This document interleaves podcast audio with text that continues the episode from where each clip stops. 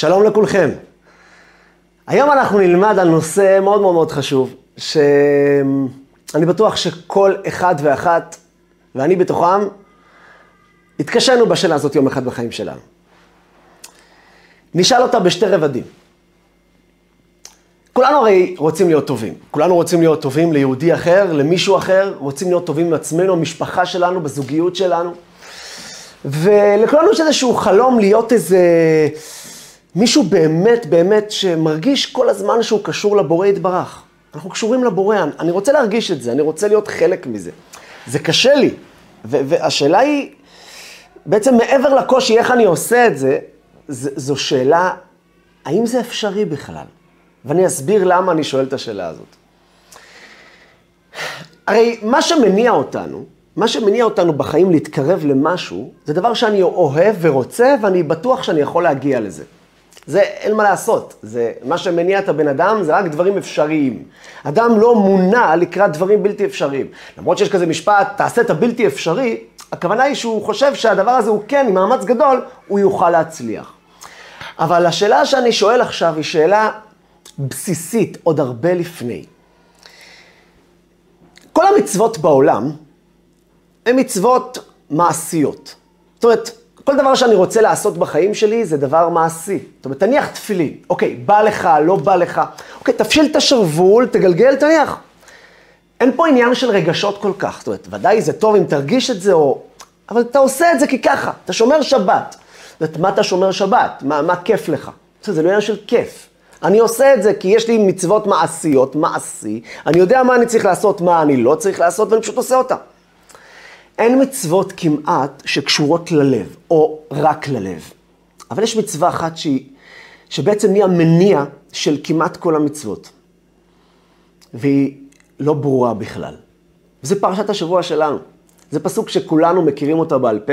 אנחנו אומרים אותו כל יום שלושה פעמים בפרשת קריאת שמע. פרשה שלנו, פרשת ואת חנן. ואהבת את השם אלוקיך בכל לבבך ובכל נפשך ובכל מאודיך. אומר הקדוש ברוך הוא, אני מצווה אותך לאהוב אותי. ואהבת את השם אלוקיך. איך עושים את זה? את, את, זה אהבה בעצמה, את הלב בעצמו. אין פה איזה הפשלת שרוול או איזה משהו לעשות. פשוט שהלב יהיה מוצף באהבה. וכאן השאלה היא שאלה עוצמתית, קשה. ואולי זה מה שחוסם אותנו הרבה פעמים מלעשות צעדים. צעדים שבאמת ירימו אותנו כלפי מעלה. בעבודה הפנימית שלנו, עבודת השם, שאנחנו כל כך רוצים להיות קשורים לבורא שנתן לנו כל כך הרבה. איך אני אוהב אותו? אני, אי אפשר לצוות אותי על אהבה. תראו, זה באמת שאלה, איך אפשר לצוות על רגשות. זה דבר לא ניתן לתיאור, אי אפשר לעשות דבר כזה. רגשות זה לא דבר של ציוויים, זה או שאתה אוהב או שאתה לא אוהב. וזה לא יעזור אם תצמיד לי אקדח ותגיד לי תאהב. אני מקסימום אגיד לך, אוקיי, אני אוהב, כי הצמדת לי אקדח. אבל האהבה עצמה היא הרגש. איך אפשר לצוות, אומר הקדוש ברוך הוא, אני מצווה אותך לאהוב אותי, ואם אני לא אוהב? אני יכול אפילו לצוות בן אדם לעשות דברים שלא נחמד לו. אני יכול לצוות בן אדם, חס שלום, כן, אה, קפוץ מהגג. בסדר? אני מצמיד אותו לפינה ואומר לו, אם אתה לא קופץ מהגג, הוא יעשה, לא יעשה. אני יכול להכריח אותו. אני לעולם לא יכול להגיד לו, ותאהב את מה שאתה עושה עכשיו. אין כזה אפשרות. אהבה זה עניין של רגשות. או שיש לי את זה, או שאין לי את זה.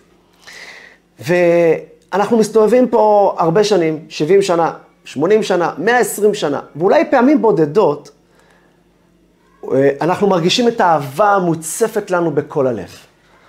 יש זמנים מיוחדים שבו כולנו מרגישים את זה, יכול להיות אולי ביום כיפור, תפילת נעילה, כל נדרי, איזה רגש בחג הסוכות, או איזה שבת נחמדה שהייתה לנו. יש את הצ... או איזה משהו טוב שבורא העולם עשה לנו ככה, משהו מיוחד. יש את ההצפה של אהבה. אבל האהבה הזאת היא אהבה ש... שלא בגלל שציוו אותי עליה אני אוהב, פשוט התעורר לי רגש. אין דבר כזה שמישהו אה, יצווה עליי לעשות, לאהוב משהו שאני לא אוהב אותו. אז איך אפשר להסביר את הציווי? שהתורה מצווה אותנו בפרשה שלנו, פרשת ואת חנן, ואהבת את השם אלוקיך. ואם אני לא אוהב את זה? זו שאלה של חיים. כי הרבה פעמים השאלה הזאת עוצרת אותנו. ולא רק עוצרת אותנו, השאלה הזאת גם יש תשובה בצידה שאנחנו אומרים לעצמנו. נכון, אני לא אוהב. מכיוון שאני לא אוהב, אז uh, אני לא אעשה צעדים לקראתה. כי אדם עושה צעדים רק לקראת דברים אפשריים, שהוא יודע שהוא יכול להשיג אותם. גם אם יש כזה משפט שאומר, uh, לעשות את הדבר הבלתי אפשרי, זה הכוונה שהוא חושב שטיפה מאמץ הוא כן יהיה אפשרי. אדם לא יעשה צעדים שהם לא אפשריים. שתיים, שהוא אוהב אותם. אדם שלא אוהב משהו, הוא יעזוב את התחום שאותו הוא עושה גם בעבודה, יחסית מהר. הוא בוודאי לא יצליח שם כל כך. ולעבוד את האבא האהוב שלנו בשמיים, חייב שיהיה בה אהבה. חייב שיהיה בה גם אלמנט של יראה. וגם זה בלב. זה רגשות. יראת השם זה רגש. איך אני מעורר רגשות? נדבר היום בעיקר על אהבה. איך אני, אני רוצה, אני רוצה עכשיו ברגע זה, תן לי טריק, פטנט, משהו, שאני לוחץ על כפתור ואני מרגיש שהאהבה מוצפת. תבינו, האהבה הזאת היא מניעה אותנו לדברים שאנחנו נרצה או לא נרצה לעשות אותם. אז אם אני מצליח לפתור את בעיית האהבה, פתרתי הרבה בעיות. אני אעשה הרבה צעדים לקראת האהוב שלי. אז נצלול קצת לעומקה של סוגיה של אהבת השם, ובעיקר נצלול לסוגיית הנשמה שלנו, ונגלה דברים חדשים, אוקיינוסים שלא הכרנו. אז uh,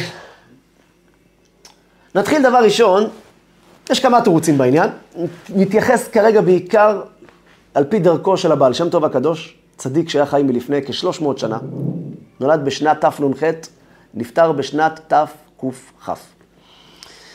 ובדרכו של בעל התניא, רבי שנור זלמן מילדי, חי לפני כ-210 שנים.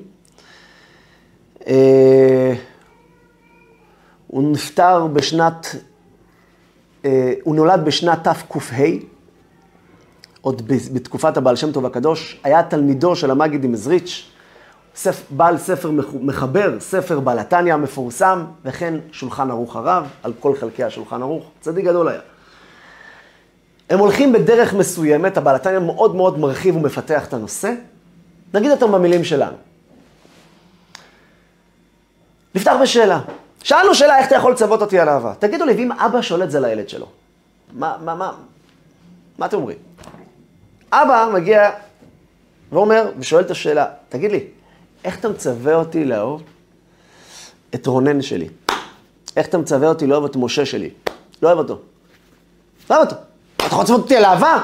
תראה, כולם מבינים שאנחנו נאשפז אותו. זאת אומרת, יש לך איזה, הבעיה אצלך. זאת אומרת, זה לא, השאלה שלך היא לא שאלה. היא בעיה, חד משמעי בעיה, נצטרך לטפל בה. אבל אתה בבעיה קריטית. למה? למה פתאום מול השאלה הזאת אנחנו, מיד נדלק לנו משהו? תגיד אתה נורמלי? אתה אבא אתה? בשביל מה הבאת ילדים בכלל? אתה לא אוהב את הילדים שלך? כי התשובה היא פשוטה. כי אבא לא עבד כדי לאהוב את הילדים שלו.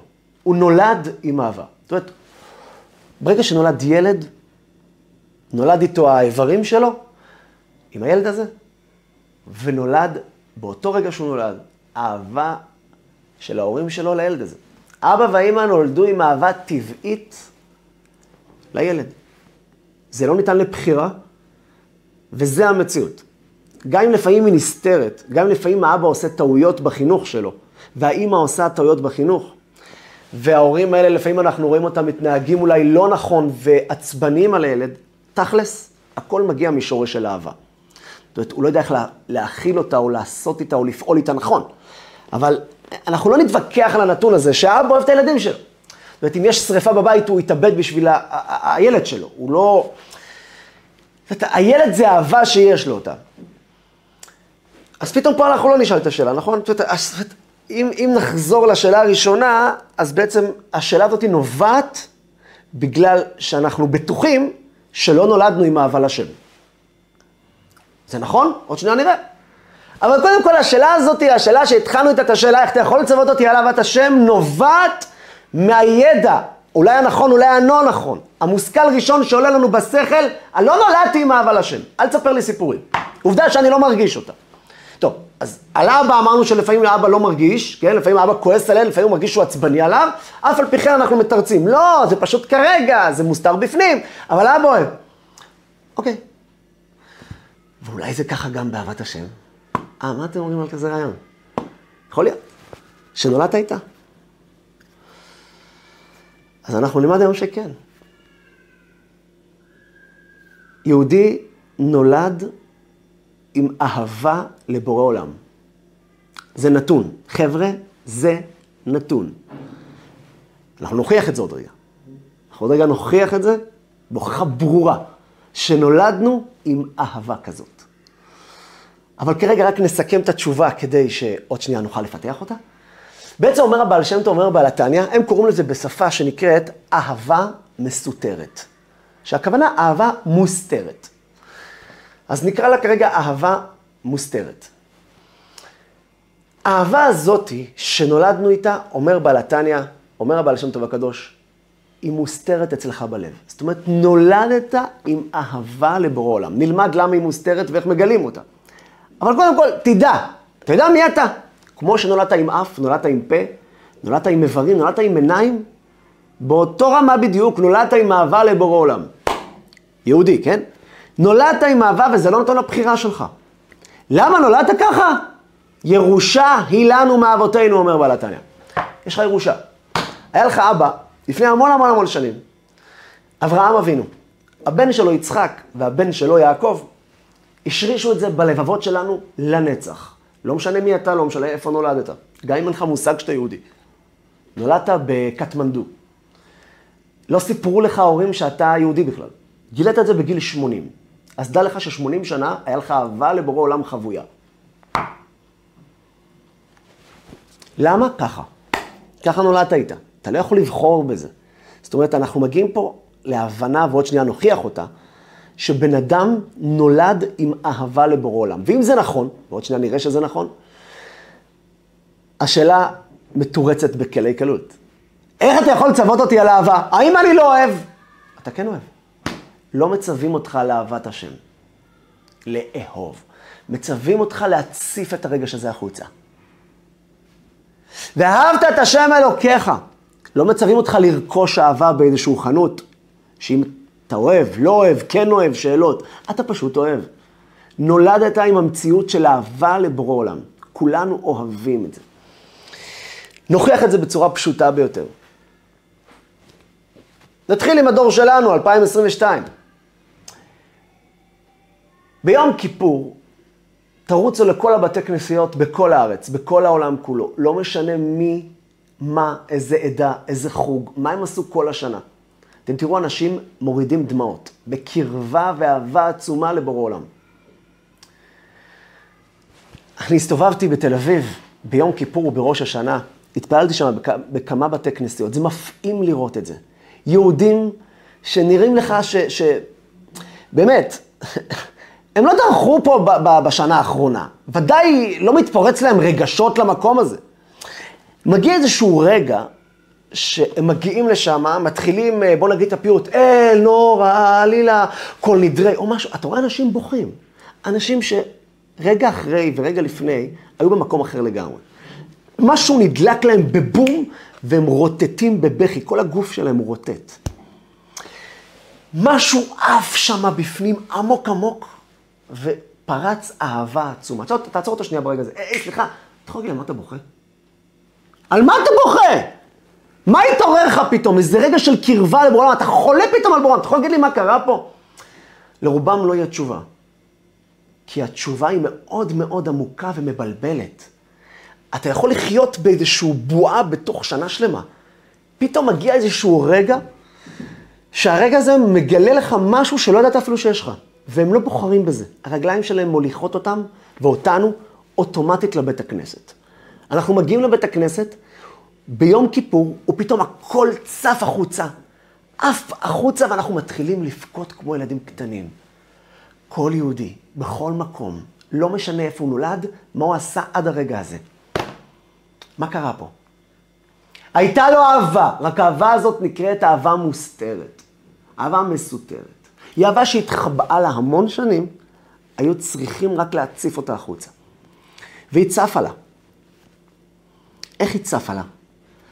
היא צפה לה בזמן מיוחד.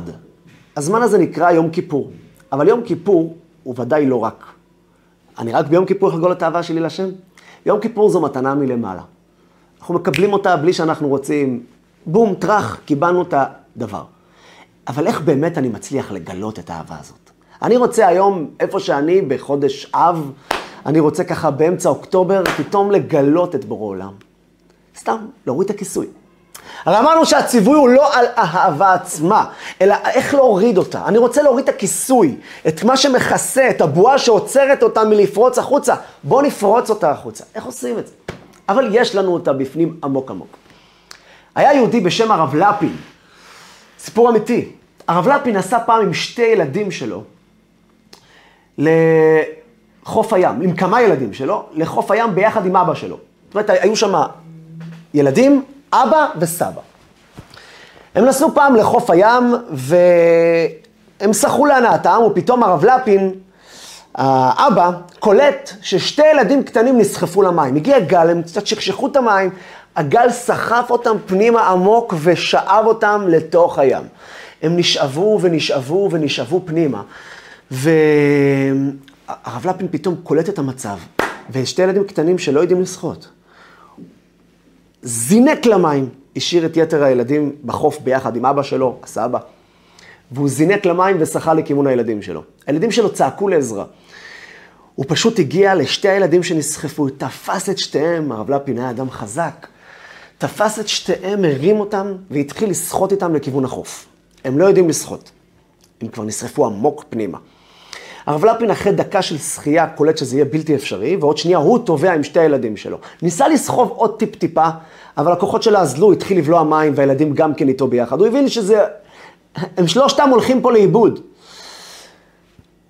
חשב בראש קר כמה שניות, עצר והחליט את ההחלטה הכי קשה שאי פעם בן אדם יכול להחליט בחיים שלו. הוא מסתכל על שתי הילדים שלו והוא החליט, אני לוקח את הילד הגדול. את הילד הקטן. הילד הגדול יותר קצת, אולי איכשהו ישרוד טיפ-טיפה יותר, אני אקח עוד את הקטנצ'יק לחוף ומיד יחזור לקחת את הילד הגדול. זה צומת דרכים מפחידה. אם היינו רואים את זה מול העיניים, לא היינו יכולים לראות. הסבא בחוף סובב את העיניים של הילדים שלא יראו. הם הסתובבו והסתכלו לכיוון השני מהחוף, לא לראות את הטרגדיה מול העיניים. הרב לפין האבא תפס את הילד הגדול, הסתכל על הילד הגדול יותר, לקח את הילד הקטן, הסתכל על הילד הגדול יותר בעיניים בורקות ולא מהמים של הים. מבט אחרון, הסתובב והתחיל לשחות לכיוון החוף. הילד הגדול שנשאר, עד רגע זה לא הבין מה קורה. אבא לא שיתף אותו בהחלטה. פתאום הוא קלט שאבא עוזב אותו. אבא לוקח את הילד הקטן, משאיר אותי פה בים. כמובן שאבא עשה את זה רק בשביל שינצלו פה.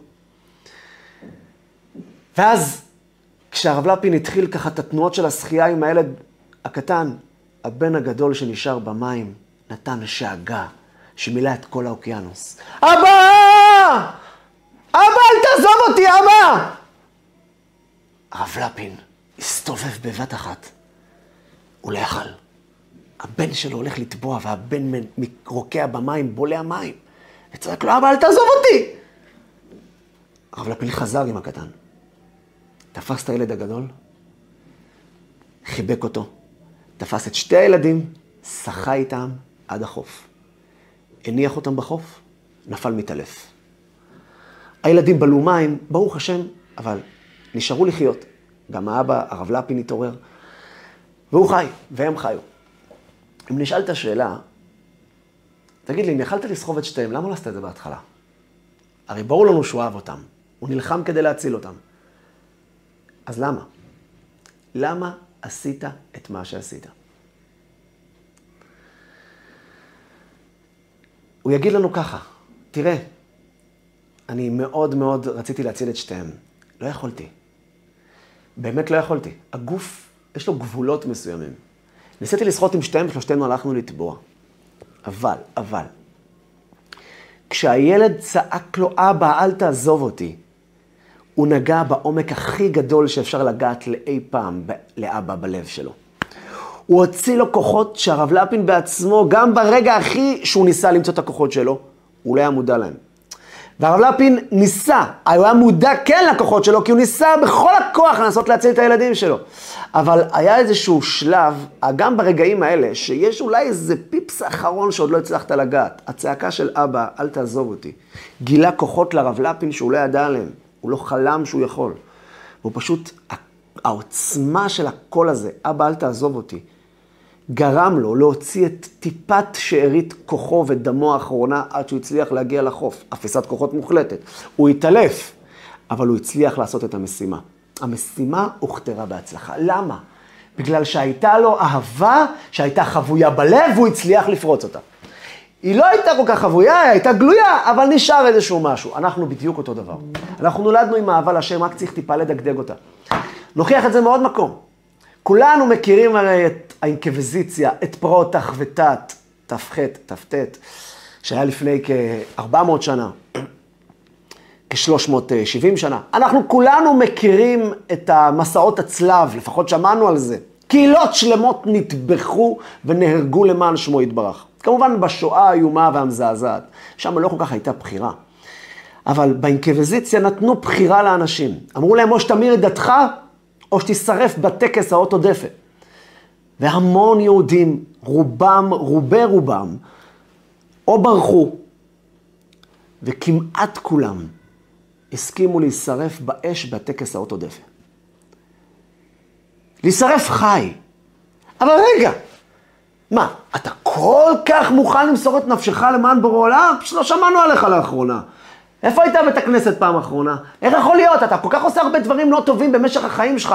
אתה לא יודע כמה אתה שומר תורה ומצוות בכזה עוצמות. פתאום אתה מוכן גם למות על זה? איך? מה קרה פה? אז התשובה היא מאוד מאוד פשוטה, חזקה, חדה, ברורה. תראה, היהודי הזה באמת, באמת, עד עכשיו האהבה שלו הייתה מסותרת, מוסתרת עמוק בפנים. יש לה רגעים שהיא מתפרצת והיא נקראת רגעים של מסירות נפש, שדוחקים אותך לפינה. שאומרים לך, תראה, זה או בורא עולם, או שאתה עובד עבודה זרה, או שאתה נהיה גוי, או שאתה נשאר יהודי. פתאום גם היהודי הכי רחוק בעולם, לא משנה מה עבר עליו, הוא פתאום מוכן לפשוט את הצוואר שלו לשחיטה, ואומר, אני אלך עם זה עד הקצה, עד המוות. איך? אתה לא דתי כל כך, אתה לא כזה דוס. גם אם אתה עם כיפה גדולה ועם זקן, לא יודע כמה מסרת את הנפש שלך בשביל להגיע לכזה מצב. אז איך פתאום כשזה מגיע, אתה, אתה הולך עם זה עד הקצה? מה קרה פה? קרה כאן משהו פשוט. האהבה הזאת, נולדתי איתה, ובשנייה שמנתקים אותה, היא מתגלית ברגעים האלה. היא מתגלית כשמביאים אותנו לקצה. היא, היא מתגלית כשפתאום מישהו מצמיד אותנו לפינה, ואומר לנו, תבחר בין שתי אפשרויות, או בור עולם, או הצד השני. פה פתאום האדם מתעורר ואומר, לעולם לא יהיה. ו- וכל היהודים בעולם עשו את זה. נטבחו קהילות שלמות במסעות הצלב, פשטו את הצוואר שלהם לשחיטה ומתו. אנשים שלא כל כך הכירו את גדולת השם, גם באינקוויזיציה, בכל הפוגרומים שעשינו, שעשו לנו. ולא משנה כרגע מה עבר לך לפני, מה יהיה איתך אחרי, ברגעים האלה מתפרץ האהבה הזאת. והאהבה הזאת היא נצחית. איך מגלים אותה? איך אני מצליח לגלות את האהבה הזאת? לפני שנלמד איך מגלים אותה. נשאל שאלה פשוטה, קצרצרה, בשתי שניות. אתה יכול להסביר לי איך נולדתי איתה? מה זאת אומרת נולדתי איתה? לא הבנתי, מה, אברהם אבינו, כאילו, אתה אומר לי, האבות שלי הורישו לי את זה? ממתי האבות עוברות בירושה? תראה, זה שאבא שלי גבוה, תכונות, אה, אני יודע מה, אבא שלי אה, שמן, רזה, אה, בהיר, כהה, על פי רוב זה עובר לילדים. גם זה רק על פי רוב. לא מחייב שהורים גבוהים ילדיו ילדים גבוהים. זה בסדר, זה על פי רוב, לא חייב להיות. ודאי לא דעות ורגשות. ממתי דעות עוברות לילדים? אם אני אוהב חצילים, הילד שלי נולד עם אהבה לחצילים, איך זה קשור בכלל? ממתי אהבה נולד, מולידים אותה ילדים? אז, אבל אהבה לשם היא רגשות. איך יכול להיות שאברהם, יצחק ויעקב הולידו, ואתה אומר לנצח, לנצחי נצחים, כל הילדים, כל הזרע שלהם שיצא אי פעם אחריהם, נולדו עם אהבה לבורא עולם, אבל איך? זה רגשות. התשובה היא, הסיבה, שת... הסיבה ש... שרגשות לא עוברים, הסיבה שאפילו תכונות עוברות רק על פי רוב, בגלל שזה לא אתה בעצמך.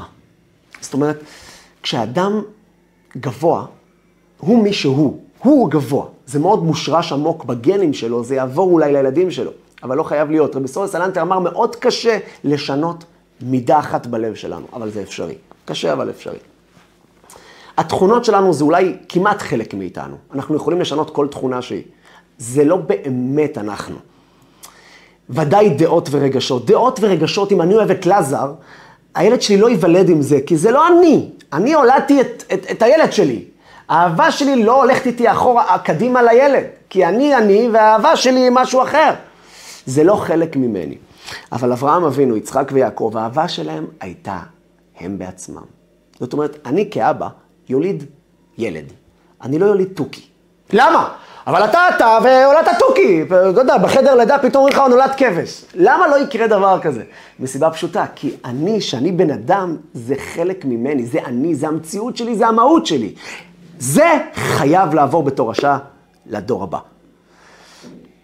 האהבה של אברהם אבינו הייתה באותה עוצמה בו היה בן אדם. האהבה של אברהם אבינו לבורא, באותה עוצמה. והעוצמה הזאת עברה עלינו, ש- שנבין. את אותה עוצמה שהיה לאברהם אבינו. שהוא אברהם, קוראים לי אברהם, אני עם אף, אני עם פה, אני עם אהבה לשם. אני נולדתי עם אותו אהבה. רק עם הבדל אחד, אצלי זה מוסתר. זה לא בדיוק הבדל, כי גם אצל אברהם אבינו הוא עבד כדי לרכוש אותה. אבל אחרי שהוא רכש אותה וזה נהיה ממש חלק ממנו, אנחנו נולדנו עם זה. אז עכשיו לשאלה, איך אני מגלה את האהבה הזאת? אוקיי, יש אולי עוד דרכים, יש אולי עוד אפשרויות. נלך על הבומבה. נלך על משהו, הוא לא כזה קל, אבל הוא לטווח קצר. זאת אומרת, העבודה היא, אפשר לגלות אותה במלא מלא פעמים, אפילו בו כל יום. כדי לגלות דבר מוסתר, אתה צריך לקלף. בואו בוא, בוא נהיה דוגרי. זאת אומרת, דבר מכוסה, אני צריך פשוט להוריד את הכיסוי. ואם הכיסוי חזק, אני מושך, ואם מודבק, אני פשוט מקלף. אתה רוצה לגלות את הפרי? תקלף את הקליפה. הקדוש ברוך הוא ברא עולם. העולם הזה נקרא עולם מלשון נעלם. מה זה עולם? משהו נעלם מאחורה. בורא עולם. אשר ברא אלוהים לעשות. הקדוש ברוך הוא ברא עולם כדי לעשות משהו. הרי ברא אלוקים ועשה, מה זה לעשות? מי לעשות? מי? אני, אתם, כולנו. הקדוש ברוך הוא ברא עולם שאנחנו נפעל בתוכו ואנחנו נעשה. אומרים חז"ל, אשר ברא אלוהים לעשות, מלמד שהכל צריכים תיקון. השם לא ברא עולם מושלם. כן, וזה המושלמות. למרות שלנו זה נראה לכאורה, מה, בורא עולם לא ברא דבר מושלם? לא נשמע לי הגיוני, ברור שבורא עולם ברא דבר מושלם. מה, הקדוש ברוך הוא אין סוף, הוא בורא הכל מושלם. זהו, הוא ברא עולם חסר. הוא לא ברא עולם מושלם, כדי שאני ואתם וכולנו נקלף ונגלה. גם האהבה שלנו, היא נולדה מכוסה, ועלינו לקלף כדי להגיע לשם. את מה בדיוק לקלף? אז הנה. כדי לגלות את עצמנו, אנחנו צריכים לקלף מעצמנו דברים שקשה לנו. אחד הגיע פעם לרבי ריאץ מלובביץ', ושאל אותו, תגיד לי רבי, אתה יודע, אני נותן הרבה כסף. אני נותן חמש מיליון דולר בשנה. האם זה נקרא שאני בעל צדקה? הרב, זה בסדר, זה מספיק, אני בעל צדקה? אמר לו הרבי, תדע לך, שצדקה מתחילה כשכואב לך לתת. כשאתה מרגיש שמוזיז לך, כשאתה מוציא את הארנק, ולא בא לך לתת, ואז נתת, נגעת בנקודה. כל עוד שנתת ונתת, אבל לא הגעת למקום הזה שזה מוזיז לך, אתה מחלק, מוציא, שופך, עדיין לא נגעת בנקודה העמוקה של הלב שלך. הלב שלך יכול להתגלות, הנשמה שלך, הלב הבוער הזה, רק כשמקלפים. תראו, מה קורה בטקס האוטודפי הזה? למה באינקוויזיציה פתאום כולם מסרו את נפשם? בגלל שמישהו קילף את כל המסכים והעמיד אותך מול שתי מציאויות, או הנשמה שלך או הצד השני. במקרה הזה הנשמה פרצה החוצה. היא העיפה את הכל ואומרת, הולכים לנתק אותי מפה. היא נתקעה, עפה קדימה ואמרה, התהפך העולם, לא יקרה, אני אשרף פה. זאת אומרת, כדי לגלות את העוצמה של הנשמה, אנחנו צריכים לקלף מעצמנו. אנחנו כולנו, בוא נהיה אמיתיים, חיים באזור הנוחות. אנחנו מחפשים את אזור הנוח שלנו. נולדנו דתיים, נשארים דתיים. כן, פחות, קצת יותר, קצת פחות, קצת באמצע. אנחנו באזור של הקהילה שלנו. בואו נבדוק את עצמנו בעשר שנים האחרונות. עשינו, קילפנו מעצמנו דברים שלא נוח לנו, כן? עשינו איזשהו שינוי שאמרנו, תשמע, לא בא לי, אני עושה את זה. לא בא לי, אבל אני עושה את זה. כמה פעמים. או שכל הזמן אנחנו באזור הנוחות שלנו. זה לא משנה איפה אנחנו בדת, בינינו. איפה שאנחנו לא נמצאים, פחות או יותר שם נולדנו. זאת אומרת, נולדת חרדי, אתה נשאר חרדי, נולדת דתי, אתה נשאר דתי, נולדת חילוני, אתה נשאר חילוני. נולדת אה, אה, מסורתי, אתה נשאר מסורתי. מה קילפת? מה שינית? כדי לגלות את הנשמה שלך, ותשאלו כל חוזר בתשובה, בתחילת הדרך שלו. הקילופים הראשונים, מתי הוא היה באורות של החיים שלו? מתי הוא עף קדימה והרגיש שהוא מוכן לשרוף את כל העולם? כשהוא התחיל להשתנות. אחר כך כבר יותר קשה לו. מה קרה? אדרבה, אם כל כך התלהבת. טוב, אז אפשר להגיד, טוב, בהתחלה הוא התלהב, אחר כך פחות. זה לא הסיפור. ההתלהבות הזאת היא באה מעצמה. פשוט הנשמה שלנו אוהבת את השם, היא מתלהבת ממה שאתה עושה. אבל אז קילפת. כדי לגלות הנשמה היית צריך לקלף, והוא קילף. או-הו קילף. כל מי שעשה שינוי בחיים שלו, מרגיש איזושהי תחושה שממלאת אותו כולו באהבה ועוצמה לבריאה, לבורא וליהודים אחרים. מה קרה כל כך? כדי לגלות את עצמנו, אנחנו מחויבים לקלף חלק מאיתנו. אשר ברא אלוקים לעשות. אי אפשר בעולם להגיע. אתם יודעים, איזה, יש איזה פסיכולוג שכל הפסיכולוגיה המודרנית של היום, רובה בנויה ומושתתת על התורה שלו, קראו לו פרויד.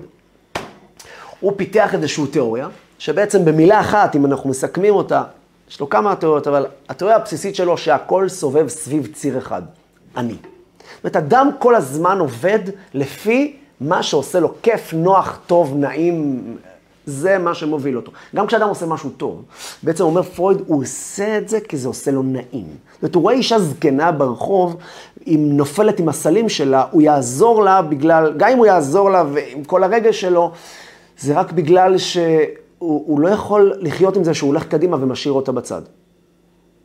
זה עושה לו לא נעים, לא טוב. הוא לא יישן עם זה טוב, הוא רוצה לישון טוב. הוא רוצה להרגיש טוב עם עצמו גם, שהוא עשה היום משהו. הוא גם מספר את זה אם הוא יוכל. אומר פרויד, בסוף הכל סובב סביב הציר של ההנאה הפשוטה שלך. בקיצור, בהמה.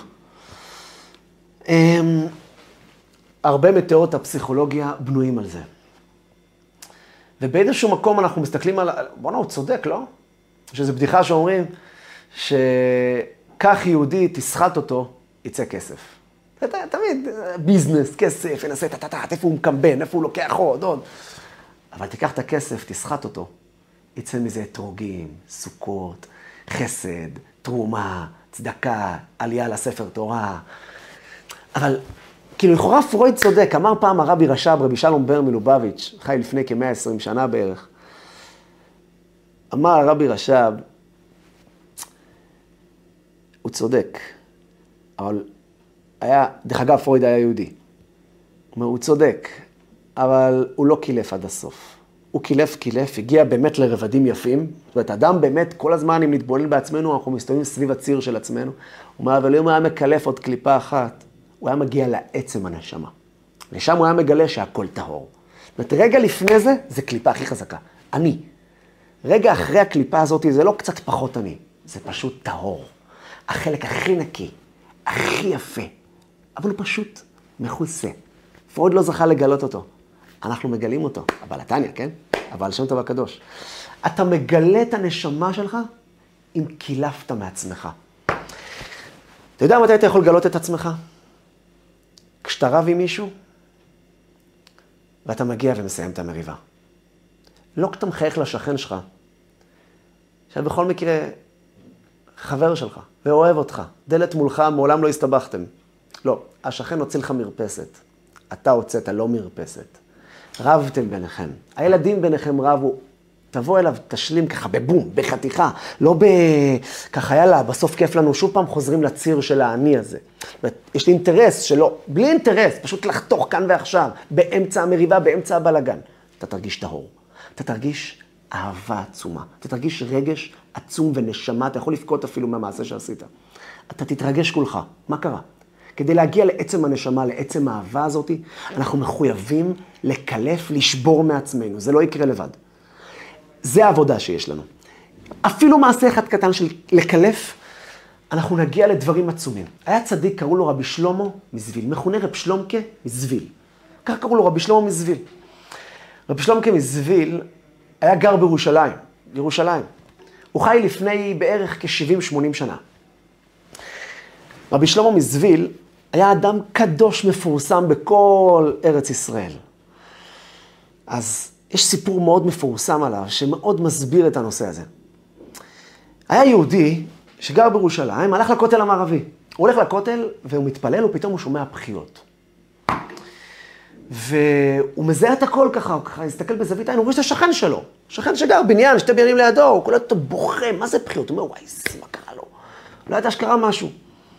טוב, כשהוא גמר לבכות, הוא פונה אליו, הוא אומר, מחילה, שכני היקר, קרה משהו? סליחה, שאני מתערב לך, אני רואה שאתה בוכה כל כך חזק. הוא אומר לו, כן, הרב, שכן יקר, אני מחתן את הבת שלי בעוד שבועיים, עוד שלושה שבועות, ואין לי שקל לשלם לחתונה, והחתן מאיים לברוח. לא הבאתי לו שקל, ובאמת אין לי. השידוך הולך להתפרק לי, והילדה שלי לא קטנה, מבוגרת כבר. מה אני עושה? השכן חשב רגע ואמר לו, תקשיב, מדובר על תקופה שלפני 90, 80, 90 שנה. שאז הכסף היה, אתם כולם מבינים מה היה התקופה של אז. אומר לו, תראה, אני יש לי גם ילדה שמתחתנת בעוד שלושה חודשים. אני אספתי לה כסף, יש לי כבר את הכסף בצד. אספתי המון שנים. תשמע, אני אתן לך את הכסף שלי. שחף שלא להתפרק החתונה הזאת. אתה, תשתדל להחזיר לי את זה מתי שתוכל. אני, איך אומרים, בורא עולם ירחם עוד שלושה חודשים. קח את שלי, ואתה כבר תחתן ותיקח את הכסף ונענה כבר בעזרת השם אסתדר. נתן לו, ההוא היה בהלם, אמרו לו, מה, אתה רציני? ומה יהיה איתך? אל תדאג. נתן לו את הכסף, והוא היה שמח ומאושר. אחרי שהוא נתן לו את הכסף, הוא הלך להתפלל תפילת מנחה בבית הכנסת של רבי שלמה מזוויל. רבי שלמה מזוויל היה ידוע כאדם קדוש בעל רוח הקודש. היה רואה דברים מעבר למה שאנחנו רואים. אותו יהודי נכנס להתפלל מנחה פשוטה, רגילה, באמצע היום, אצל רבי שלמה מזוויל. רבי שלמה מזוויל פתאום רואה אותו נכנס, רבי שלמה מזוויל קם ממקומו. רץ ליהודי הזה, נתן לו יד, שלום עליכם רבי יהודי. אמר לו שלום, הוא לא הבין מה רבי שלמה מזוויל רוצה ממנו. אמר לו בוא בוא בוא, בוא תשב לידי. אמר לו מה, מה, מה אני ליד הצדיק, למה שאני... אמר לו רבי שלמה מזוויל, תקשיב, אתה לא יכול להתחבות ממני, אתה יהודי מיוחד. אמר לו, הרב, אני יהודי פשוט, אני לא יהודי מיוחד, כל יהודי הוא מיוחד. אני יהודי רגיל, מה, מה, מה נדלקת כל כך? אמר לו רבי שלמה מזוויל, תקשיב, אני לא יודע, אני יכול רק להגיד לך דבר אחד, שנכנסת לפה, שכינה הייתה עליך. הארת, אתה, אתה מואר. תספר לי מי אתה. אמר לו, הרב, באמת אני יהודי פשוט. אמר לו, מה עשית היום? היום, אתמול, שלשום. אמר לו, הרב, עכשיו חזרתי לאיזה מצווה מאוד חשובה. הוא סיפר לרב שלומקו מזוויל את מה שהיה עכשיו. שלומקו מזוויל נשק אותו על ראשו ואמר לו, דע לך שהמעשה הזה שעשית, תיקנת את כל מי שאתה, גם בגלגול הזה וגם בגלגולים הקודמים שלך. מאחת, תבינו, הרי המעשה שהוא עשה, כולנו נותנים צדקות. אני נותן שקל פה, מאה שקל לשם, גם אלף שקל פה ואלף שקל שם. מתי באמת חתכנו מעצמנו באמת? מתי היה משהו שבאמת לא רצינו ונתנו בומבה, ככה נוקאוט לרצון שלנו, ועשינו הפוך מהרצון? לא הרבה. אבל אז מגלים את הנשמה. אנחנו לא צריכים כל פעם לעשות כזה מקרה, כי זה מקרה שבעצם, איך אמר רב שלמה מזוויל, תיקנת את כל מי שהיית עד הרגע הזה. אוקיי, זה עוצמתי ביותר. גם מעשים קטנים של מסירות נפש קטנה, הפוך בבוקר, כשלא בא לך לקום, לא כשכיף לך ומישהו מחכה לך בבית הכנסת עם ככה עוגות ושתייה. סתם, ביום רגיל, כשלא בא לך. ואתה, בוא נגיד, אפילו אתה דתי חזק, אתה ברור תקום בסוף, אבל תקום שתי דקות לפני. שתי דקות לפני מה שרצית. זה לא הרבה, לא כזה קשה. זה מנופח כאילו, וואו, וזה, שתי דקות כולה, לא יקרה כלום. השתי דקות האלה מגלים את עצם הנשמה שלך. הנשמה שאוהבת מעצמה את בורא עולם. אם אנחנו באמת רוצים לפגוש את הבורא, זה בדיוק המקום הזה. שבו אנחנו מקלפים מעצמנו. בדיוק כמו באינקוויזיציה, בדיוק כמו בפרעות תח ותת, פרעות תרפ"ט, אה, מסעות הצלב. המקום שבו אנחנו מגלים את הבורא הוא רק המקום שאנחנו מקלפים. קילפת? גילית. יצאנו לדרך.